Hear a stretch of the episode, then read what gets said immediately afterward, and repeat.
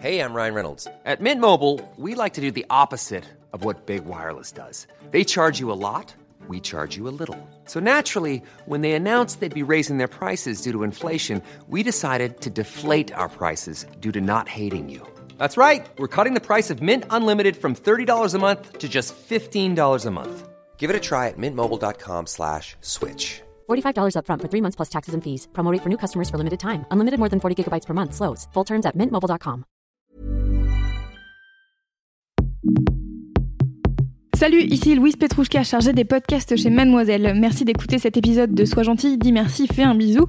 Comme tu l'entends à cette douce musique, il est sponsorisé par Le Pacte à l'occasion de la sortie de Premières Vacances, un film avec Camille Chamou et Jonathan Cohen, à voir en salle dès le 2 janvier 2019. Premières Vacances, pour t'expliquer un peu, c'est l'histoire de Marion et Ben, deux trentenaires qui font connaissance sur Tinder et qui, comme le feeling passe bien dès le premier soir, décident de partir en vacances ensemble sur un énorme coup de tête. Malgré les avis mitigés de leurs entourages respectifs, les voilà en route pour la Bulgarie, à mi-chemin entre leur destination de rêve, Beyrouth pour Marion et Biarritz pour Ben, et Kalindi, notre merveilleuse rédactrice ciné que tu connais bien, a déjà vu Premières Vacances. Voilà ce qu'elle en dit. Alors, première vacances, je l'ai découvert il y a quelques semaines en projection presse. J'ai ri pendant 1h30 sans quasiment discontinuer, mais j'ai vraiment ri à gorge déployée. hein. Euh, Jonathan Cohen et Camille Chamou sont vraiment hilarants. Et je connaissais bien Jonathan Cohen, bien sûr, euh, mais Camille Chamou euh, beaucoup moins. Et je dois dire que ça a été la révélation de ce film. Je suis tombée quasiment amoureuse d'elle. Euh, voilà, je conseille vraiment à tout le monde d'aller voir euh, cette comédie qui, en plus d'être hilarante, est touchante et, et surtout est optimiste euh, quant à l'amour en 2018. J'espère que ça t'a donné envie. Tu trouveras dans les notes du podcast la bande-annonce du film ainsi que tous les liens dont tu as besoin. Il est maintenant l'heure de Sois gentille, dis merci, fais un bisou.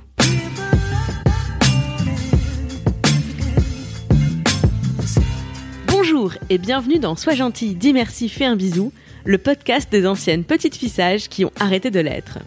Je suis Clémence Bodoc et mon invitée cette semaine est à l'affiche du film qu'elle a co-scénarisé. Aujourd'hui, je suis très contente de te présenter Camille Chamou. Camille est actrice, metteuse en scène, elle vient du théâtre et elle est actuellement au cinéma à partir du 2 janvier 2019 dans Premières Vacances, dont Mademoiselle est très fière d'être partenaire. Si tu aimes ce podcast, tu peux m'aider à le faire connaître en allant mettre 5 étoiles sur iTunes ainsi qu'un commentaire sympathique. Abonne-toi sur ton appli de podcast pour ne rater aucun épisode que tu pourras retrouver sur Deezer, Spotify, iTunes, SoundCloud et sur la chaîne YouTube dédiée. Et sans plus attendre, je tends le micro à mon invité, Camille Chamou. Camille Chamou, bonjour. Bonjour. Merci beaucoup d'avoir accepté mon invitation dans ce podcast. Non, c'est un plaisir. Merci à vous. Alors, euh, on peut se tutoyer Oui, allez, merci à toi. Super. Alors, une fois, j'ai demandé ça à Cécile Duflo et je l'ai vous voyez de la première question. Donc, Ah. mets-moi ta Non, question. je t'en supplie, tutoie-moi. ok, super. Euh, alors, la première question que je pose à toutes mes invitées dans ce podcast, c'est quel genre de petite fille tu étais quand tu avais 7 ans?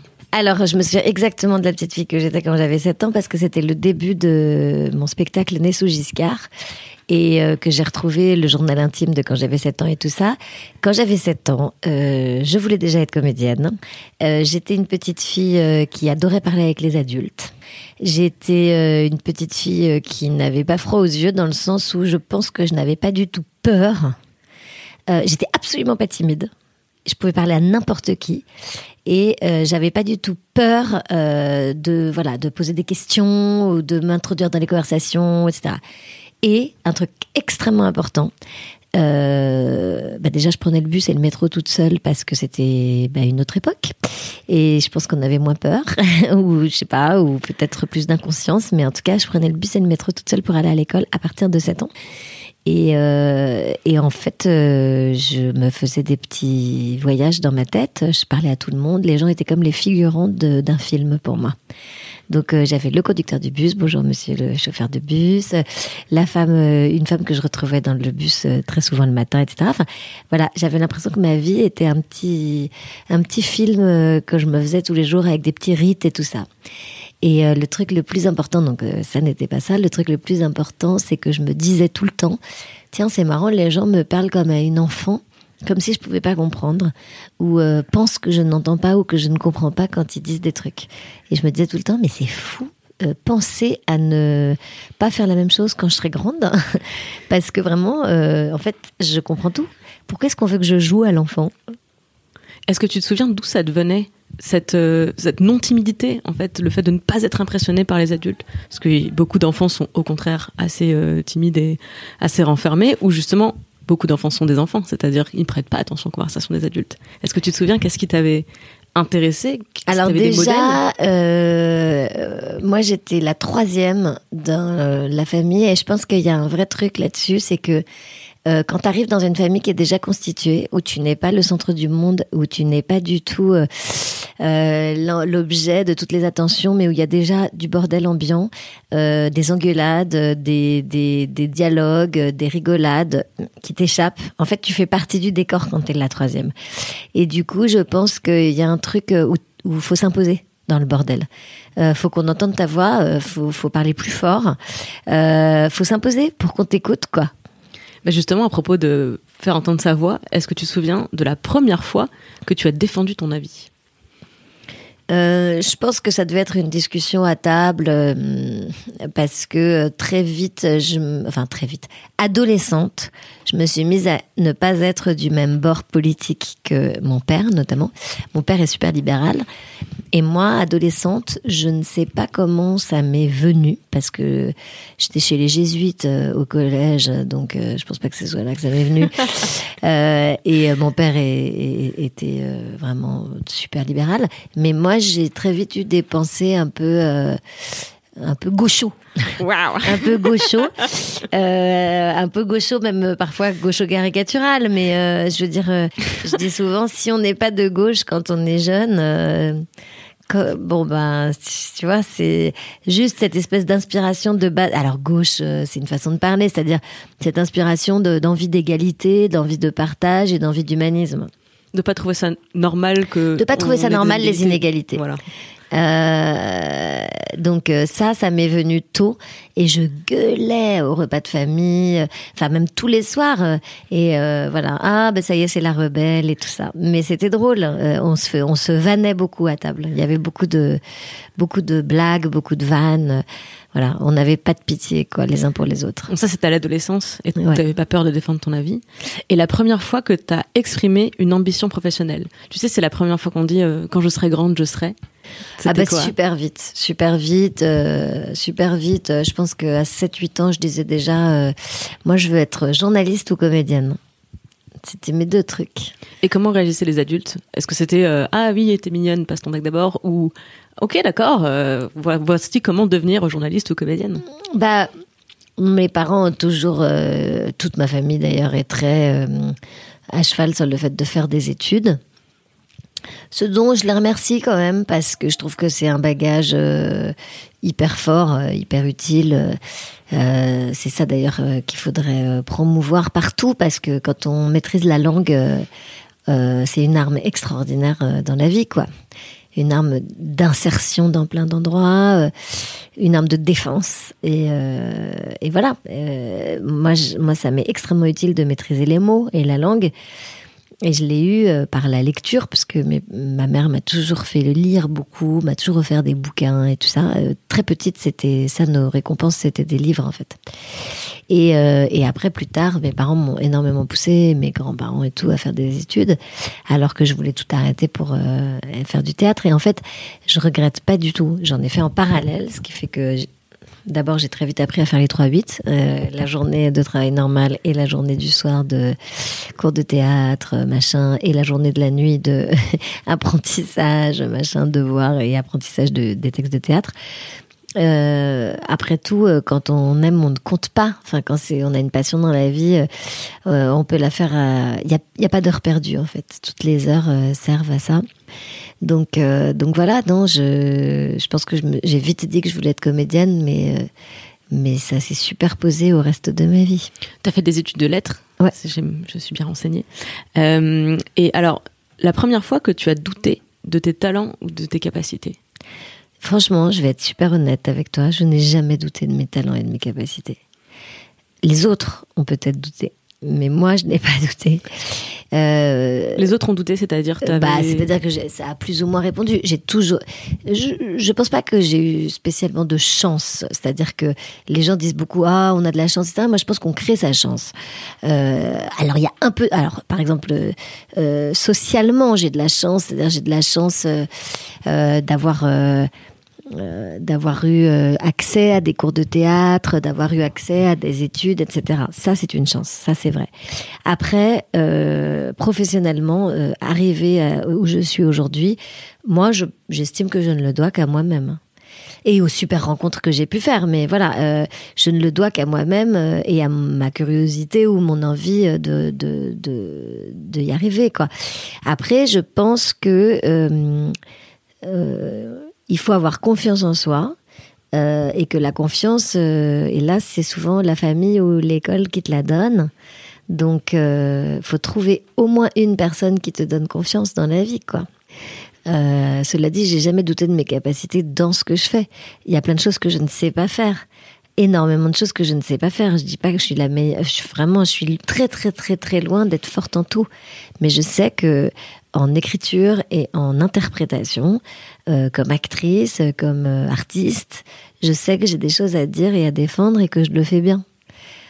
Donc euh, voilà, quand je dis les autres n'ont pas forcément eu confiance, c'est qu'il faut, il faut se faire une place. Mais j'ai toujours su que j'étais faite pour ça. Merci beaucoup pour tout ce que tu viens de dire, parce que je trouve que c'est un, un, discours qui est vraiment nécessaire et qu'on n'entend pas assez. Je vais être honnête, ça fait euh, environ huit mois que je sors un épisode euh, toutes les semaines avec euh, une personnalité différente, des gens très connus, des gens pas connus du tout. Mhm. Et il y a un fil rouge, c'est que le travail paye. oui, bien sûr, le travail paye. Il faut énormément travailler pas forcément à hauteur de ce qu'on investit, pas, c'est pas forcément juste, c'est pas forcément dans le bon calendrier, c'est pas forcément immédiat, mhm. mais ça paye. Et bien ça fait bien de l'entendre. Ah ouais, le travail paye, c'est certain. Euh, euh, faut pas compter ses heures, faut pas compter sa quantité de travail. Euh, et puis, euh, faut avoir. Si tu as une nécessité, si une nécessité, c'est-à-dire que si c'est nécessaire pour toi de parler de certaines choses ou d'exprimer certaines choses, ça finira par toucher quelqu'un. Est-ce que tu saurais décrire ton moteur? C'est-à-dire le feu qui s'est allumé et qui t'a fait travailler autant toutes ces années bah, Précisément, c'est cette nécessité. C'est-à-dire que euh, je, je pense euh, euh qu'on a une société est faite de plein de gens et euh, il est nécessaire qu'il y ait des gens pour faire telle chose, telle chose, telle chose. il est nécessaire qu'il y ait des profs, il est nécessaire qu'il y ait... Voilà, il est nécessaire... Tout le monde a une nécessité dans la société et moi je pense que ma nécessité, parce que c'en est une, même si elle est dérisoire à côté d'autres choses et qu'on n'est pas des chirurgiens euh, euh, euh qui, qui, grèvent des cœurs, mais néanmoins euh, euh apporter aux gens un regard artistique, humoristique sur ce qu'ils vivent, sur la société dans laquelle ils évoluent et sur les névroses de leur temps, c'est ça qui rend la vie digeste. Oui, je suis d'accord. C'est tu sauves pas des vies en greffant des cœurs, mais euh, en racontant des histoires qui font rire, qui font pleurer, qui font rêver, des histoires cathartiques quelque part. Ouais. Ça sauve aussi des vies, je pense. Sincèrement. Bah, ça fait très plaisir. En tout cas, euh, en tout cas, ce qui est certain, c'est que ça rend la vie plus digeste. Moi, j'estime que mon métier, c'est le citrate de bétaïne euh, de la vie quotidienne. c'est une belle phrase, je la reprendrai. Est-ce qu'il y a eu un moment dans, ta carrière, dans ta vie, où tu as eu envie de tout plaquer et de te barrer extrêmement loin? Euh, Non, euh, dans ma vie professionnelle, j'ai eu des, des ras-le-bol, des saturations ou des moments où j'avais l'impression que ça n'allait pas assez vite ou pas assez loin ou pas assez bien. Mais euh, j'ai jamais eu envie de me barrer. En revanche, dans ma vie personnelle, ça m'est déjà arrivé. ça m'est arrivé j'espère que ça m'arrivera plus, mais je sais que ça m'arrivera à nouveau, d'avoir des moments où tu veux faire pause et reprendre plus tard, quoi. Parce que c'est difficile, c'est ça sature, parce que t'arrives plus à gérer euh, et parce que tu es très triste. Euh, dans la vie professionnelle, je trouve que le seul frein, c'est quand, euh, au lieu d'avancer sur ton propre trajet, tu commences à être mangé par la rivalité, la comparaison et la rancœur, enfin le comment dire, euh, l'aigreur quoi. il faut être conscient que on est là où on est pour une raison et il faut vouloir aller plus loin, euh, évidemment toujours, mais jamais sans vouloir de ce qu'on ne peut pas changer, à savoir euh, ce qui t'a amené jusque là où t'es, quoi. Euh, C'est pas possible de s'en vouloir. c'est trop de la perte de temps ou d'en vouloir aux autres ou de penser que ça aurait pu être autrement. C'est comme ça. Et, et moi, j'essaye, surtout dans mon métier où il y a énormément, euh, euh, traditionnellement, et puis en plus les gens aiment bien raconter ça, hein, de rivalité de comparaison. Mais en fait, moi, j'appartiens à une génération où on essaie de supprimer cette idée de comparaison et de rivalité et de travailler euh, ensemble, d'avoir un regard euh, euh, hyper bienveillant sur ce que font euh, nos, nos collègues. Et voilà. C'est-à-dire que dans, le- dans le milieu du, du cinéma, du théâtre, euh, Mm. entre comédiennes, vous essayez d'être beaucoup plus solidaires et de Ouais. faire une vraie sororité entre vous, Oui. plutôt que de se laisser euh, engrainer à se tirer dans les pattes Ouais. comme si vous étiez en compétition. Voilà, euh, c'est ça. le rôle de la femme. Je pense, ouais, tout à fait. Mais je pense qu'il faut supprimer la compétition. En fait, c'est pas tout à fait juste. La compétition, il y a quelque chose de bon dedans. C'est-à-dire que la compétition donne envie de se dépasser. Et la compétition, ça sous-entend pas qu'il y a des perdants. Ça sous-entend que on doit être le meilleur possible. Et ça, c'est plutôt positif. Mais la rivalité, c'est épouvantable. Épouvantable. Se dire que quelqu'un a pris la place où tu devrais être, non. Si quelqu'un est à cette place, c'est parce qu'il la mérite et qu'il est euh, probablement euh, plus évident que toi dans cette place. Et toi, tu auras un autre chemin qui sera super aussi, quoi. Mais par contre, il faut pas tarder à y aller, quoi. Est-ce que tu as eu des mentors qui t'ont aidé à forger ce chemin-là ou c'est quelque chose que tu as trouvé au fond de toi? Honnêtement, euh, si. Alors, dans le théâtre, évidemment, euh, au départ, euh, j'ai eu, j'ai eu des gens qui m'ont adopté. Donc, euh, moi, j'ai beaucoup travaillé au théâtre Sylvia Montfort à Paris dans le 15e parce que j'ai été euh, adoptée par euh, Régis et Marie-France Santon, euh, euh, qui était le directeur de ce lieu et metteur en scène récurrent dans ce lieu et, qui m'a permis d'être professionnelle, intermittente et de travailler sur une très très grande scène de théâtre dès mes 22 ans. Donc, ce qui fait que j'ai commencé tôt en fait. J'ai été tôt une professionnelle. J'ai gagné ma vie. J'habitais euh, seule et vécu ma vie d'actrice à partir de 21 ans. Et euh, ça, c'est sûr que je le dois aux, premières personnes qui m'ont fait confiance. Mais euh, je dirais pas que j'ai eu des mentors, euh, même dans le one-man show, même au cinéma, etc. Parce que tout l'objectif de ma vie, c'est d'inventer une voix personnelle. Il y a des gens que j'admire pour les mêmes raisons, parce qu'ils sont extrêmement vigilants à être originaux dans le sens création originale. Ah, je voudrais poser une question euh, euh, sur tes, différents euh, médias d'expression entre le théâtre et le cinéma. Donc, tu as commencé plutôt au théâtre et tu as fait beaucoup de théâtre. Qu'est-ce qui t'a surpris en positif? Un peu ton rapport d'étonnement en, en commençant vraiment le cinéma. Qu'est-ce qui, pour toi, est ce qui était le plus, le plus différent du, du théâtre, euh, soit en super bien, soit en ok, je m'attendais en pas à ça. Alors, ouais. euh, alors, en- moi, ce que j'adore au théâtre, euh, évidemment, hein, c'est l'échange avec le public et le, le caractère extrêmement galvanisant et, et sublime euh, d'être ensemble dans une même pièce. Et moi, j'appelle ça un dialogue, sauf qu'il y a que moi qui parle. Mais c'est quand même un dialogue, c'est ça qui est marrant. Et, euh, et en fait, il y a un truc très très beau sur la société. C'est-à-dire que tu te dis, c'est quand même incroyable que des gens viennent ensemble dans une même pièce. En plus, aujourd'hui, à l'heure d'Internet, de machin, de trucs, entre quatre murs, euh, écouter d'un côté, raconter de l'autre une histoire. Et euh, je trouve que c'est politique, c'est magnifique, c'est extraordinaire. Le cinéma, euh, bah, c'est la même démarche de la part de ceux qui viennent au cinéma. Mais après, le cinéma touche aussi les gens qui le regardent seuls dans leur canapé, etc. Euh, le cinéma, ce qui est extraordinaire, c'est euh, la puissance de précision de ce média. C'est-à-dire que vraiment, euh, le, choix des plans, des images, etc., va, vraiment aller droit au cœur du spectateur, téléspectateur, ou voilà. Et c'est un art que je découvre, euh, mais complètement émerveillée depuis euh, une dizaine d'années, parce que moi, je n'étais pas extrêmement cinéphile, j'étais très théâtre, pas autant euh, cinéma. Et euh, j'en ai fait euh, à partir de mes 30 ans. hein. J'en ai pas fait dans la vingtaine du tout de cinéma comme actrice. Et en fait, euh, ce que j'adore, euh, c'est un travail extrêmement différent. Ce que j'adore au cinéma, c'est en très peu de temps, il faut être extrêmement performant. Euh, voilà, tu as 3-4 prises maximum, avec une immense écoute et un immense ancrage dans le présent. Tu peux absolument pas être mécanique, etc. Voilà, tu as une toute petite chance d'être très bon. Oui, c'est un peu ce que je me représente, c'est-à-dire que j'ai fait un peu de théâtre euh, au lycée et tout, enfin voilà, où j'arrivais bien, à, une fois que je suis dans le personnage, après on, on y va et ça, ça, ça, coule tout seul presque. Mais dès qu'on s'arrêtait pour répéter des scènes, j'étais vraiment beaucoup moins bonne parce que il fallait du temps pour être dans le personnage. Il faut beaucoup de temps. Alors qu'au cinéma, tu n'as pas beaucoup de temps.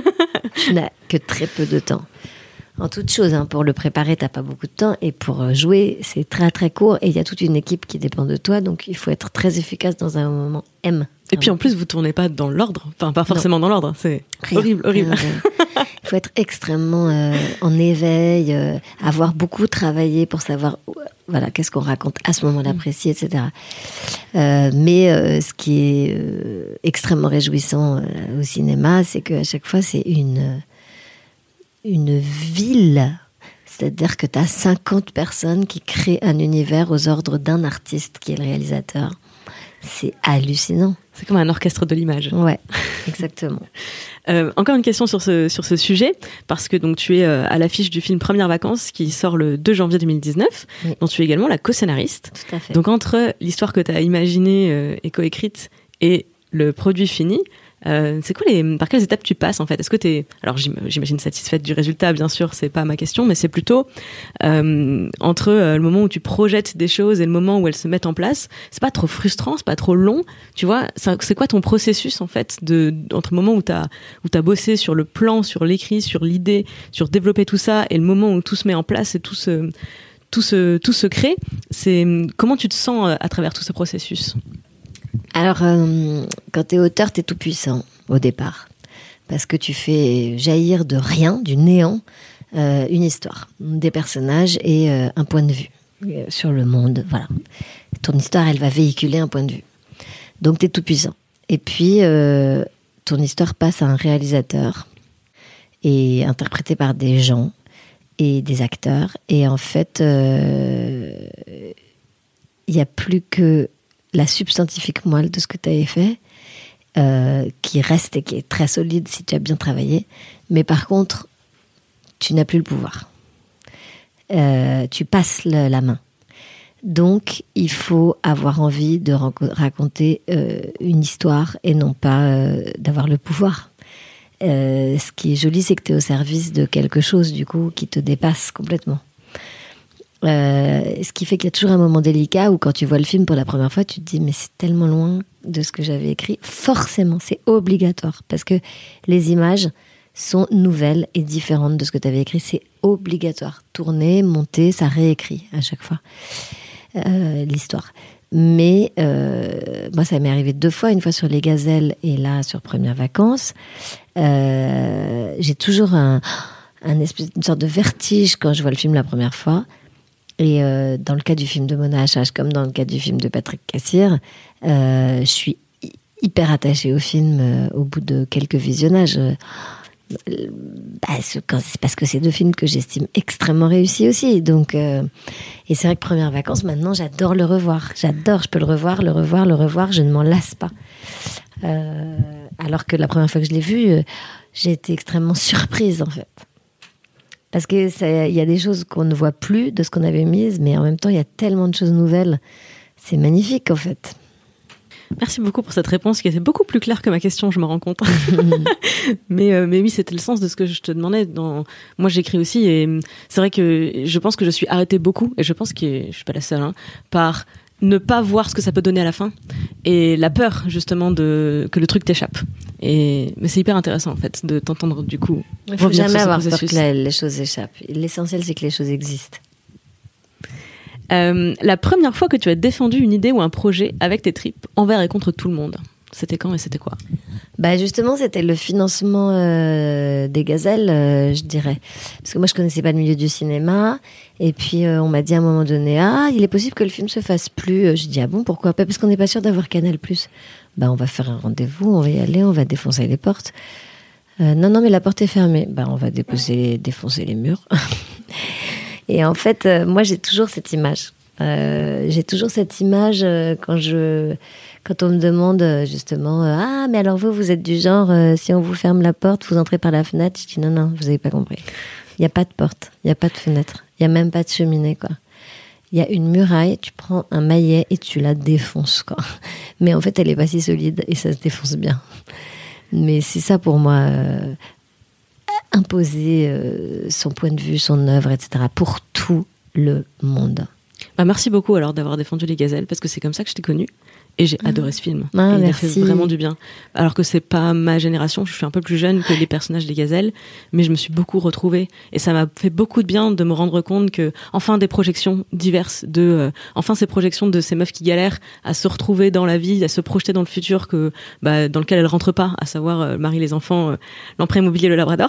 ouais c'est ça Et vraiment moi ça m'a fait un, un bien fou et je sais que je suis pas la seule. Merci beaucoup ah pour ça. c'est sympa ça me fait très plaisir Euh, Est-ce que tu te souviens du jour où tu as pris conscience de ta voix, de ton pouvoir, de ton impact? Oui, euh, je pense que j'ai toujours été consciente euh, du fait qu'être sur scène était une, forme avait une forme de, pouvoir ou de puissance dans la mesure où bah, tout le monde n'a pas l'occasion d'être écouté dans la vie ou entendu. Et euh, voilà, moi je fais des seuls en scène, beaucoup, en dehors du théâtre, j'en fais aussi beaucoup. Mais les seuls en scène, c'est euh, la liberté absolue de dire tout ce que tu veux sur tout ce que tu veux. Euh, Moi, c'est le spectacle. Alors, la toute première fois que j'ai présenté mon tout premier spectacle, qui s'appelait Camille Attaque, j'ai fait un showcase et j'ai eu un vertige de plaisir et de enfin lucidité et je me suis dit mais c'est incroyable euh, c'est incroyable les gens rient comprennent ça circule. C'est incroyable le pouvoir de, l'écriture et de l'interprétation d'un seul en scène. Et après ce premier spectacle j'ai écrit un, spectacle beaucoup plus personnel donc Né sous Giscard. Et là euh, je me suis rendu compte euh, enfin de ouais je, veux dire j'étais pas la fille de quelqu'un de connu ou la sœur de quelqu'un de connu. Je, je n'avais pas fait j'avais les gazelles étaient en train de sortir au cinéma mais j'avais jamais j'étais pas une star de cinéma. Euh, voilà juste par le fait de d'exprimer une voix générationnelle qui je pense était assez juste et faite avec humour euh, les gens ont adhéré en masse et tout de suite. Et je me suis dit c'est merveilleux. C'est à dire que tu peux devenir un porte-parole euh, parce que tu t'es auto-présenté en fait. Je suis devenue déléguée de classe de, de ma génération à ce moment-là. Et j'ai trouvé ça fou. Euh, et je me suis dit, maintenant, c'est un devoir s'il y a des gens qui, qui ont la politesse, la gentillesse, la, la, la folie de venir m'écouter tous les soirs. Euh, c'est dur de faire du théâtre, c'est dur d'avoir un public. J'ai la chance d'avoir joué à guichet fermé ce spectacle et le suivant. Et je me dis maintenant à chaque fois, pourvu que ça continue déjà, bien sûr, mais euh, comme le public me fait cette euh, fi- euh, fidèle euh, présence, m'honore de sa fidèle présence, euh, je me dois de raconter des choses euh, fortes qui les, qui, les, qui les gardent en éveil, qui les fassent réfléchir et qui les rendent un peu plus heureux aussi. quoi. Donc je me mets un- une très haute exigence dans l'écriture de mes spectacles. Et dans l'écriture des films, c'est pareil. Patrick Cassir et moi, euh, euh, c'est mon conjoint, hein, quand on a écrit Premières Vacances, on s'est dit, il faut que les gens se reconnaissent dans ce film mais que ça leur donne de l'espoir. C'est-à-dire que on ne veut pas faire une comédie romantique euh, euh, comme celle de notre enfance qu'on adore, hein, mais parce qu'en vrai, on veut plus dire aux générations euh, futures, Richard Gere va venir avec une échelle en bas de ton ton immeuble et, et- et un bouquet de roses, parce que d'abord, ça n'arrivera jamais, et d'autre part, c'est pas ça le romantisme. Le romantisme, c'est la vraie vie. C'est d'accepter les défauts de l'autre. euh, et en fait, c'était hyper important pour nous de faire une comédie romantique réaliste. Et là aussi, on s'est dit, exactement moi comme pour moi pour mes spectacles, on s'est dit dans le scénario de Premières Vacances, on a une responsabilité à l'écriture. C'est de dire l'amour c'est possible, mais c'est prosaïque. C'est pas que du rêve, de l'illusion, du fantasme. Non. C'est pas des flambeaux euh, devant un, euh, un soleil couchant comme veulent nous faire croire toutes les émissions de télé-réalité. C'est pas ça. L'amour, c'est l'intimité intestinale. c'est le prosaïsme. C'est s'engueuler pour le choix d'un resto. Mais c'est dépasser tout ça et rigoler. C'est super beau ce que tu viens de dire, vraiment. Bah, merci. Est-ce que tu te souviens Est-ce qu'il y a un jour où tu as eu la sensation de faire bouger les lignes? Un peu dans la suite de ce que, tout ce que tu viens de dire sur Ouais, j'ai eu avoir la sensation pouvoir. de faire bouger les lignes euh, sans l'avoir voulu. Au moment où Les Gazelles est sorti. Les Gazelles, nous, on avait vraiment voulu raconter notre vie. Enfin, moi, je voulais raconter ma vie. La vraie vie des filles trentenaires euh, qui tombent en célibat. euh, Après des relations longues, il y en a mille. C'est hyper, hyper, hyper connu comme euh, phénomène euh, de connaître la liberté à la trentaine. Soudain, le de bouffée d'inspiration et, euh, et en même temps d'avoir très très peur de finir seul, de machin, de trucs. Et en fait, ce truc-là, c'est ça qu'on voulait raconter. On voulait pas du tout faire autre chose et on n'était pas parti sur un manifeste féministe, quoi. Mais la façon dont les gens l'ont reçu et dont les, journaux l'ont reçu et dont les médias s'en sont emparés m'a fait réaliser qu'en fait, rien que de raconter réellement les coulisses de la vie des meufs, c'était politique. Ça n'était pas notre intention de base, mais c'était politique. Les gens s'étonnaient de voir euh, euh, une meuf qui est vraiment le personnage principal avec toutes ces coulisses qui sont vraiment choisies, qu'on choisit de montrer. Et, euh, et on nous avait vachement dit euh, Ah oui, mais attends, c'est dégueulasse, on voit une meuf s'épiler, on voit une meuf machin, attends, on ne veut pas voir ça. J'étais là, mais peut-être qu'on s'en fout de ce que vous voulez voir ou pas, les mecs. C'est pas du tout une guerre, c'est qu'il y a quelques euh, résidus dans notre société, heureusement de moins en moins, quelques résidus de paternalisme, de misogynie, mais hyper euh, enterrés, souterraines, que les gens ne réalisent pas vraiment. Et les gazelles, a, je pense, participer à casser tout ça. Je te le confirme.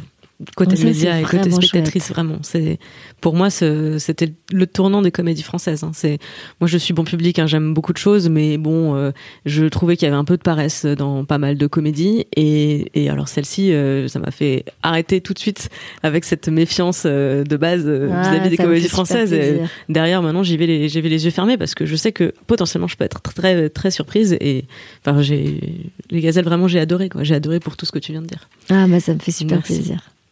On arrive vers la fin de cet entretien, Mhm. car euh, il faut que je te libère. Euh, alors avant ça, euh, deux dernières questions. Quel est le pire conseil qu'on t'ait donné dans la vie? Il y a un truc que j'ai entendu il y a deux ans qu'a dit une actrice. Et je trouve que c'est un très mauvais conseil. Mais elle, ça lui a réussi. Hein. Mais je veux dire, moi, je pense que c'est un mauvais conseil dans la vie en général. Je pense que c'est pas la solution pour être heureux. J'ai entendu une actrice dire pour réussir, il faut avoir le goût du sang. Et je dis pas que c'est faux, mais ça ne m'intéresse pas. Euh, moi, je n'ai pas envie d'avoir le goût du sang. J'ai envie d'avoir le goût de la vie. J'ai envie d'avoir le goût des autres, comme dirait euh, Jaoui Bakri. Euh, ça m'intéresse plus d'avoir le goût des autres. Parce que j'avais entendu Jean-Pierre Jeunet qui recevait son César et on lui avait dit c'est le plus beau moment de votre vie. Et il avait dit bah non, parce que je couche pas avec mon César. Donc le plus beau moment de ma vie, c'était euh, quand je me suis mariée. J'avais trouvé ça hyper mignon et j'étais là, c'est vrai que tu couches pas avec ton César, quoi et que c'est génial euh, de continuer à- à batailler pour être entendu, pour dire des choses importantes sur le monde dans lequel on vit, pour faire rire, pour divertir, pour que les gens supportent les moments plus moroses de notre époque, pour que les gens se tendent la main et tout. Mais euh, faut pas oublier. euh, je veux dire un, un gros cliché, mais je le pense vraiment, et c'est un peu ce que raconte Première Vacances aussi. Faut jamais oublier euh, d'aimer et d'être aimé, quoi. Et le meilleur conseil qu'on t'ait donné dans la vie? Ah ouais, ça c'est la maman de Camille Cotin qui me l'a donné. Je suis très proche de Camille depuis très longtemps, on est très très copines et sa mère est une femme fantastique qui s'appelle Edith. Et Edith m'a dit un jour, le plus important, ça n'est pas d'avoir raison, c'est d'obtenir ce que tu veux. Ne cherche pas à avoir raison à tout prix, parce que moi je voulais tout le temps la justice, qu'on admette que j'ai raison. Elle me dit, tu t'en fous d'avoir raison, obtiens ce que tu veux. Parfois, laisse des armes à l'interlocuteur. Dis-lui qu'il a raison, tu t'en fous. Ce qu'il faut, c'est au final obtenir ce qui est juste. Et ça, professionnellement, ça m'a fait faire un bond énorme. J'ai complètement arrêté de faire des querelles de- d'ego, etc. Ou de qu'on entende ma voix, qu'elle soit reconnue. euh, euh, non, non, dis, avoue que j'a- j'avais raison. On s'en fout. Et d'ailleurs, c'est valable aussi pour la vie privée. L'essentiel, c'est d'obtenir ce que tu veux. Merci beaucoup pour cet excellent conseil. Merci beaucoup Je pour tout cet entretien, vraiment. Euh, première vacances sortira donc le 2 janvier 2019. Ah oui, Mademoiselle une comédie super drôle. et mademoiselle.com est très fière de notre partenaire. Ah, donc on accompagne beaucoup. la sortie du film. Euh, dans la description, je mettrai euh, tous les liens autour du film, bien sûr. Super. Et où est-ce qu'on peut te retrouver en 2019 si tu as d'autres projets à venir dont tu peux nous parler à ce stade? Oui, je viens de terminer le tournage d'une formidable comédie euh, très très douce et très belle avec Chantal Lobby, où les deux personnages principaux sont Chantal Lobby et moi-même. et euh, elle est extraordinaire. Chantal Lobby est un génie. Un génie comique, mais un génie d'émotion aussi. Et c'est le premier film de Jésabelle Marquez et ça s'appelle Sol. Sorti Et ça 2019. sortira euh, en 2019, ouais. Super. Merci beaucoup. Je t'en prie. Sois gentil, dis merci, fais un bisou. C'est fini pour cette saison, mais je reviens en 2019 bien sûr. Merci beaucoup pour le soutien, les commentaires, les messages. Merci pour les étoiles, merci pour tout l'amour. À mon tour de t'en rendre un petit peu en retour. Je te souhaite d'excellentes fêtes de fin d'année, une excellente année 2019 et je te donne rendez-vous en janvier.